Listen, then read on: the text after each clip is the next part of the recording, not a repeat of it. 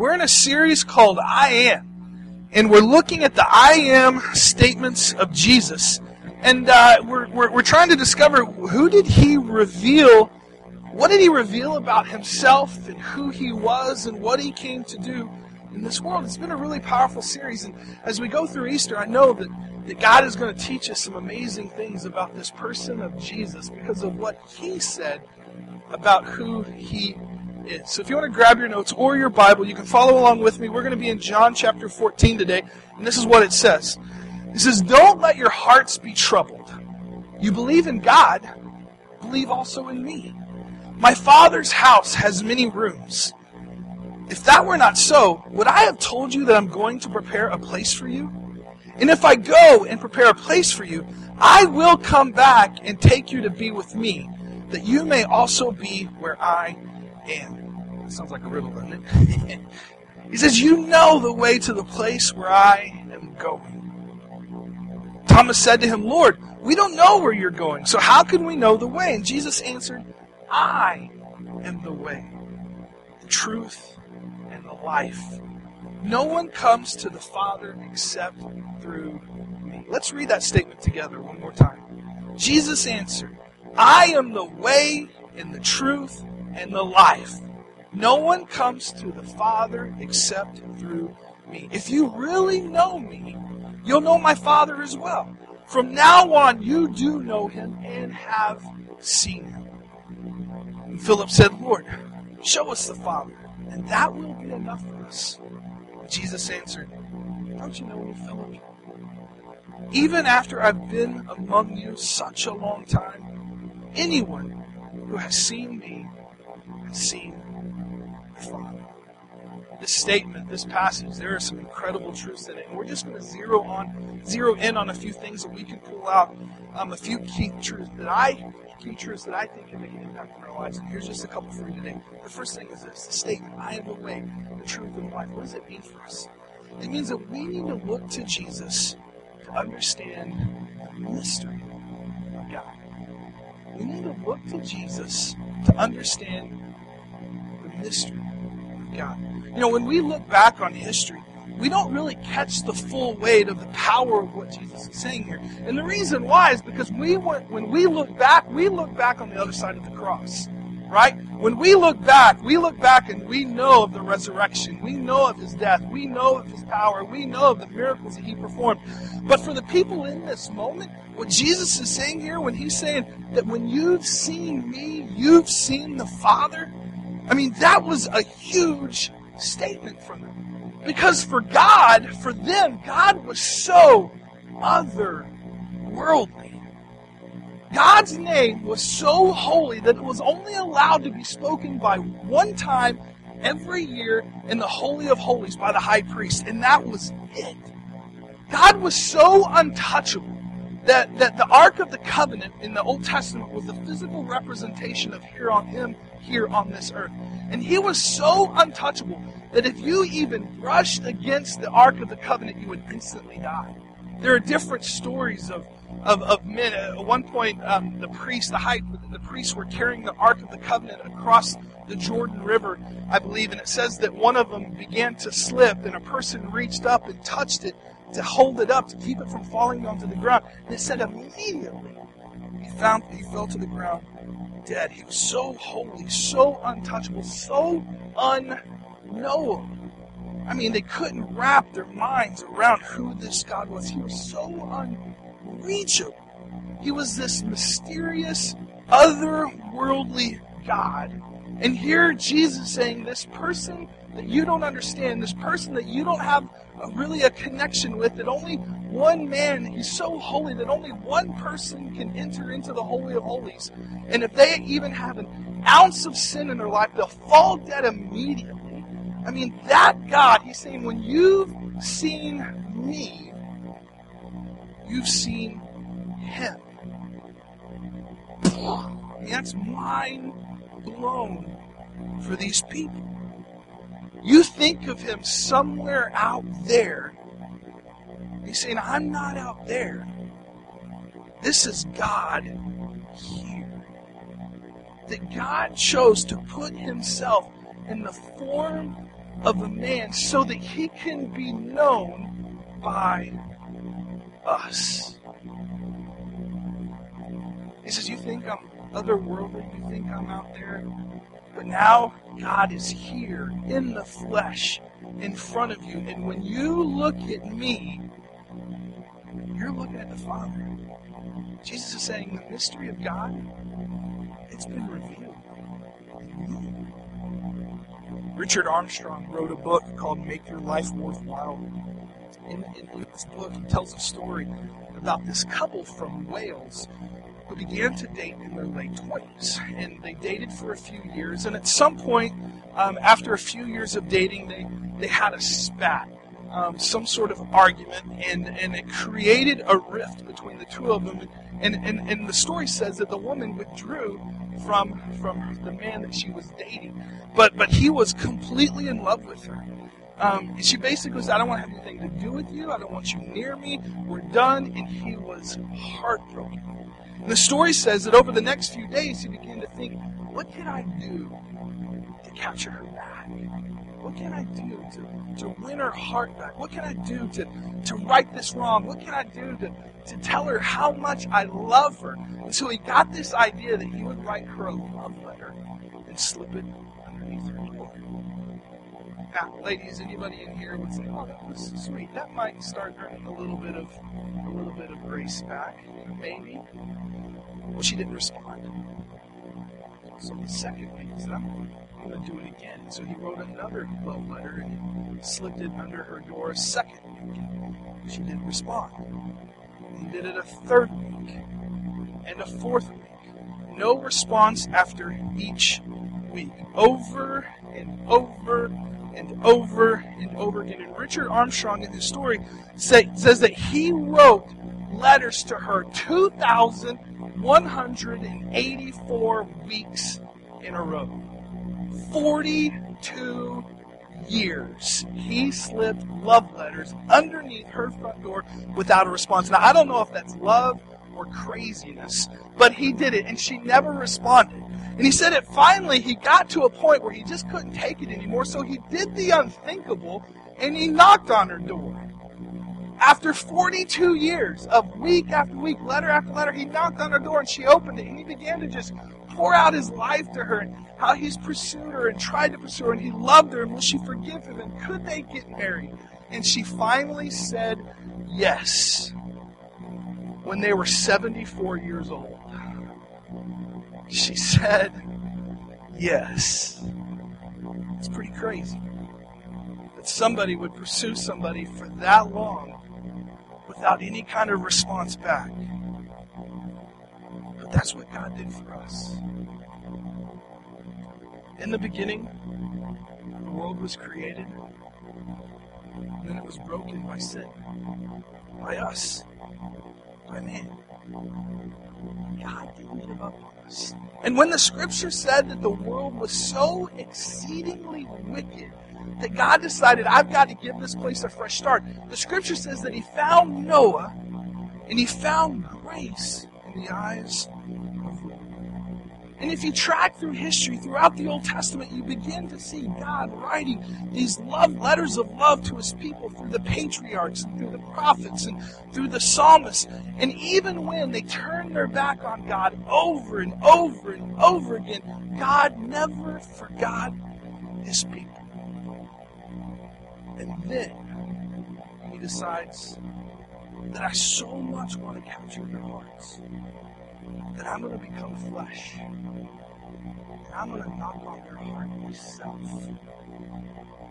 as a human. John 3.16 says, For God so loved the world that he gave his one and only Son, that whoever believes in him should not perish, have everlasting life. God and man So if you've ever wondered does God think about, about that God? The person of Jesus. If you ever wonder how would God act in a situation like this towards an enemy or towards whoever, you look at the person Jesus. If you ever wonder who does God love, you look at the person of Jesus. See, look to Jesus to understand God. Look at the notes, the, the, the, the scripture that I put in your notes, Hebrews 1.13, or 1, 1 through 3. It says, In the past, God spoke to our ancestors through the prophets at many times and in various ways. But in these last days, He has spoken to us by His Son, whom He appointed heir of all things, and through whom also He made the universe. Read this last part with me. The Son is the radiance of God's glory and the exact representation of His being. The writer of Hebrews is saying, if you've seen Jesus, you've seen God. Jesus is the exact representation of God. If there's any mystery in who God is, we look to Jesus. We look to Jesus. The second thought about this, I am the way, the truth, and life, is that Jesus, that we need to trust Jesus as the bridge to reconnect you with God. We have to trust Jesus to be the bridge to reconnect you to God. The Bible says in the beginning that when that when man sinned, that we became separated from God. There was a distance, there was a gap that was brought on by sin that we cannot cross. But throughout the Old Testament, he kept telling his people that you can't cross the gap now, but there is a Messiah that, who's come, that is coming, that if you believe in him, the gap will be closed. See, here's the thing. The bad news is, is that there's nothing that we can do in our human effort to make us right with God. There's absolutely nothing that we can do. It doesn't work. We are dead in our sin, is what the scripture says. That's really bad news. But the good news is, is that what we couldn't do for ourselves, God did for us in the person of Jesus. That we're sin that we're separated and we can't close that gap, but He gave us one who could in the person of Jesus. He became our bridge. There's a really cool video. I think many of you may have seen it before. You got a friend in me. You got a friend in me.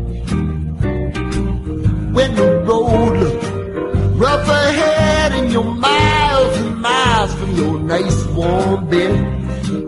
You just remember what your old past said. Boy, you got a friend in me. Yeah, you got a friend in me. I love that video. How many of you have seen that before? I mean, this little girl, she's standing at that edge, and she's just like, uh, she could have stood there all day. She's like, I can't get across this, right? Her little legs weren't long enough to stretch. Her little body doesn't have the strength enough to jump. It's just not in her to get across the gap, but the boy. Now, my brother, I wouldn't have trusted my brother with this. As soon as I stepped on his leg, he would have been whoop, and I would have been in the creek. But this boy, he said, I'll lay down for you. I'll be that bridge. I'll help you get across what you can't do for yourself. I'll do for you. You see, if you don't know Jesus as your personal Lord and Savior, then there's nothing that you can do to make yourself right with God. There's nothing. The good news is, is that you don't have to. You don't have to do anything. What we can't do for ourselves, Jesus did for us. The Bible says that if we just accept Him, that He becomes our righteousness right with God. Look at the scripture, Acts 4 11 and 12. It says, For Jesus is the one referred to in the scriptures where it says, The stone that your builders rejected has now become the cornerstone. Read this next part with me. There is salvation in no one else. God has given no other name under heaven by which we must be He's it. He's the only way. That's the only way to heaven is through Jesus. That's good news. He's the bridge. Jesus says, I'm the way. There's no other way but by me. He also says, I am the truth. There's more than just being reconnected with God, but he also becomes our standard for living. Is our truth, what we believe. That's why I put this next statement in your, your notes. It says that we need to make Jesus the filter for what you believe. It's not just about him just laying down his life. He wants to be the one that we filter all our other voices and images and ideas from our culture. He wants us to filter it through him. When early missionaries were, were, coming to North America and evangelizing, they would find these indigenous populations throughout North and Central and South America. And, and, and what they discovered was so hard to get these people to let go of their culture that they were coming out of, even as they believed in this new Messiah, this new person. Um, even when they believed in Jesus, it was still hard to let go. The past, particularly, particularly in Mexico, the Catholic Church um, was spreading the gospel throughout Mexico. But however, there's a there was a large population of this culture that had a really hard time of letting go of their cultural thinking, and they they created this idea from their past of this this saint called Santa Muerte. Has anybody heard? Santa Muerte is this this saint that they have hold in reverence that is literally the skeleton of a woman, you know, with big hats and and um, and dressed in various clothes and and they, they, they kind of worship or pray to the saint to protect their family from, from gun violence and from, uh, from and to receive blessings and, and, and she is considered the saint of death. And here are people who are who are professing as Jesus as their Lord and Savior, who are worshiping the saint of death. It doesn't make sense. It doesn't connect. I believe in Jesus. I believe in the church, but I also worship dot dot dot.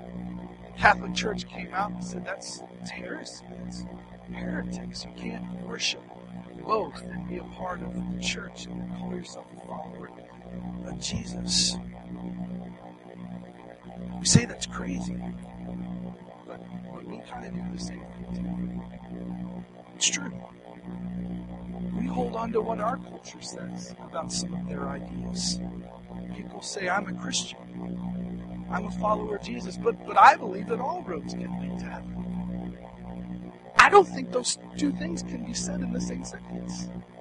Because Jesus says that I am the way, the truth, and the no one comes to the Father but by me. 52% of Christians in North America believe that other religions could possibly lead to heaven too. Just doesn't make sense. It doesn't connect. That's crazy. I mean, if I was to tell you that I believe that I can walk on air, and I was going to prove it to you, we're gonna I'm going to get up on top of the, the church here this morning after service is over, and and because I believe, I'm going to start walking, and I'm going to walk right off the end, and all you guys get in. How many of you are going to go out there and watch this catastrophe unfold? Unfold. Right. You're going to say, this could be really cool, right? We're going to see my pastor jump off the side of the building. This is going to be hilarious. I need to get my camera on because it's going to be on Facebook tomorrow. And it's going to have 10,000 shares, or this evening. it's not even going to last that long.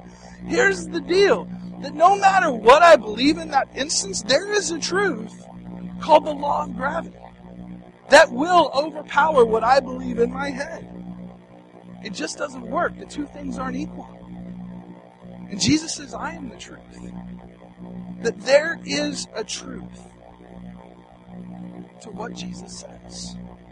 Ten years ago in Wisconsin, it was actually November 11th, 1994, so it's actually a lot longer than that. How long is that? 13 years ago? Huh? Whatever. So it's a long time. 23. It's morning. I'm hot. I'm up on stage. It was a long time ago. Um, November 11th, 1994. This was actually in the Orlando um, newspaper. A gentleman by the name of Jorge Rodriguez. Um, he didn't speak any English, and he was arrested for, for a DUI. He had actually was driving um, under the influence and ran into a parked car and uh, they found him there in the car, and they arrested him, and they took him to jail, and he stood before the judge, and he decided that he wanted to represent himself um, in this case. And but he didn't speak English, and so when the judge told him, "How do you plead?" Um, he actually smiled and took out a little card that he had in his pocket that someone had given him, and he laid it on the table. And the card that he laid on the table was a Monopoly get out of jail free card. Here's the deal Two weeks before that, a local sheriff that was running for re-election was handing out these get out of jail free cards as a way to get people to vote for him as a little bit of a spoof or a gag. And because Jorge didn't speak English and didn't understand what was happening, he took it to be true. Now, how many of you believe that when the judge looked at this card, he was like, oh, okay, sure, you get to leave. There's no problems here. No. He was fined $1,100, and his, his, license was suspended, and it was time served in jail. Because regardless of what he believed, there was a law and a truth in operation. Now, here's the deal I'll respect what you believe. But what we hold to be true, we need to hold to the truth of Jesus. Because one day we're going to stand before Him, and that's who we're going to have to answer to. To Jesus. John 1.14 says, The Word became flesh and made His dwelling among us. We have seen His glory, the glory of the one and only Son, who came from the Father, full of grace and truth. Don't filter Jesus through the beliefs of our culture. Filter the beliefs of our culture through Jesus. Make Jesus the filter for what you believe. Here's our last thought. Jesus says, I'm the way, truth, and the life. So we need to hold on to Him through life's uncertain passages. We need to hold on to Him through life's uncertain passages. Cher Weinhardt, she wrote an article. This is what she says. Was a story about just an article about her and her husband. She says, I've always thought my husband Ken was the best husband in the world. What convinced me was when I was diagnosed with the most virulent form of breast cancer, intraductal carcinoma, and I was told I was terminal. I only vaguely remember making that horrible phone call to Ken. From that point on, he was the rock that kept me from suicide. He told his bosses that we, he and I, had a crisis, and that his wife came before his work, and they were very understanding. The next weeks were pretty much a blur. Through the mastectomy and the recovery that followed, Ken was there when they took the dressings off for the first time. And I didn't take my eyes off of him. He made no reaction. After the nurse left, I cried. And I asked him his feelings, and he said, Honey, what I was expecting was much worse than this. Ken never left my son. And he became my caregiver and my nurse we had a we have a seven-year-old daughter that did not understand all the facts, but she knew her mom was very sick, and she was very scared. And Kim became Kim became both mom and dad, cooking, getting her to school on time, providing a TLC to her that I couldn't. He cuddled her, rocked her when she woke up screaming from nightmares. The next period was the darkest point in our lives. Chemotherapy. We were all terrified, but Ken never wavered. He went with me each horrible treatment. He tried to keep me laughing when I truly wanted to die. The anti-nausea medication didn't work and was always there trying to make it easier by drinking ginger ale, whatever food I craved down. They brought me flowers on a regular basis. When my hair, my hair fell out, I was devastated. Ken brought me silly hats that he would just caress my hand and say the drugs were doing what they were supposed to do It was curing our cancer. During one very emotional time, I looked at him and said, Why don't you just start looking for him? Tears in his eyes, he looked at me and said, Dear, you are my other half, and I have no need for someone else. He finally convinced me that he had taken his wedding vows 22 years ago seriously. We had our share of the better, now we were getting our share of the worst The good news is that the oncologist has told us she believes that I am cured. And Ken managed to keep working full time at his place of employment and at home, and truly never. He always tried to meet my needs, no matter how obscure or unreasonable, and mainly loved and supported me through it. He put most of his life on hold for me, and now it's almost three years later. This year, we're going to be celebrating our 23rd anniversary, and we plan on taking cruise to. Ken became my life. When I heard that story, I thought about Jesus' words when he said, I am the life. I thought about some of the most difficult, trying moments that I've been through in life. Those moments when I wanted to throw in the towel, give up, just curl up in a ball and cry. And those moments, my no It was His strength, His presence that me through those difficult passages in life. He came to become more than just a Savior, more than just a guide for truth. He became the strength of life that I lived by. So when you go through financial devastation, which you think you'll never recover, Jesus will be there for you. When you go through that loss that, that you seem you'll never be over, when you face that physical crisis and doctor says we don't know what else we can do, it's in those moments that Jesus says, Let me be. When we reach the end of our days here on earth and we take our last breath, Jesus becomes the life that we enter the next world through. He's our life. And that's what he's telling his disciples. His disciples were about to face the greatest crisis that they've ever experienced. They were going to watch this one that they followed die. And he was assuring them that, that even though I may go, I'm going to come back for you and to take you there. You're not alone. I am your life. I have no idea what you're going through in life or what you're facing on your own. But I do know that Jesus says, I will never leave you or forsake you. So I put in your outline. You don't have to worry about where you're going if you have a trustworthy God. You don't have to worry. Jesus says, I'm the way, the truth, the life. And He made a new way.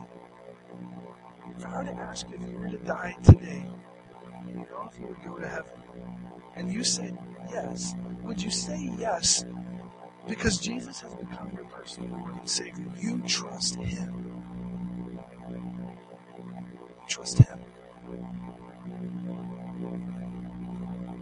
If I were to ask you what do you govern in? How do you see life through? Could you honestly tell me that Jesus was your filter for truth? Are you leaning into Him for all your questions in life? Are you going through the difficult stuff alone? Jesus was right Not way out there. You chance to of your life?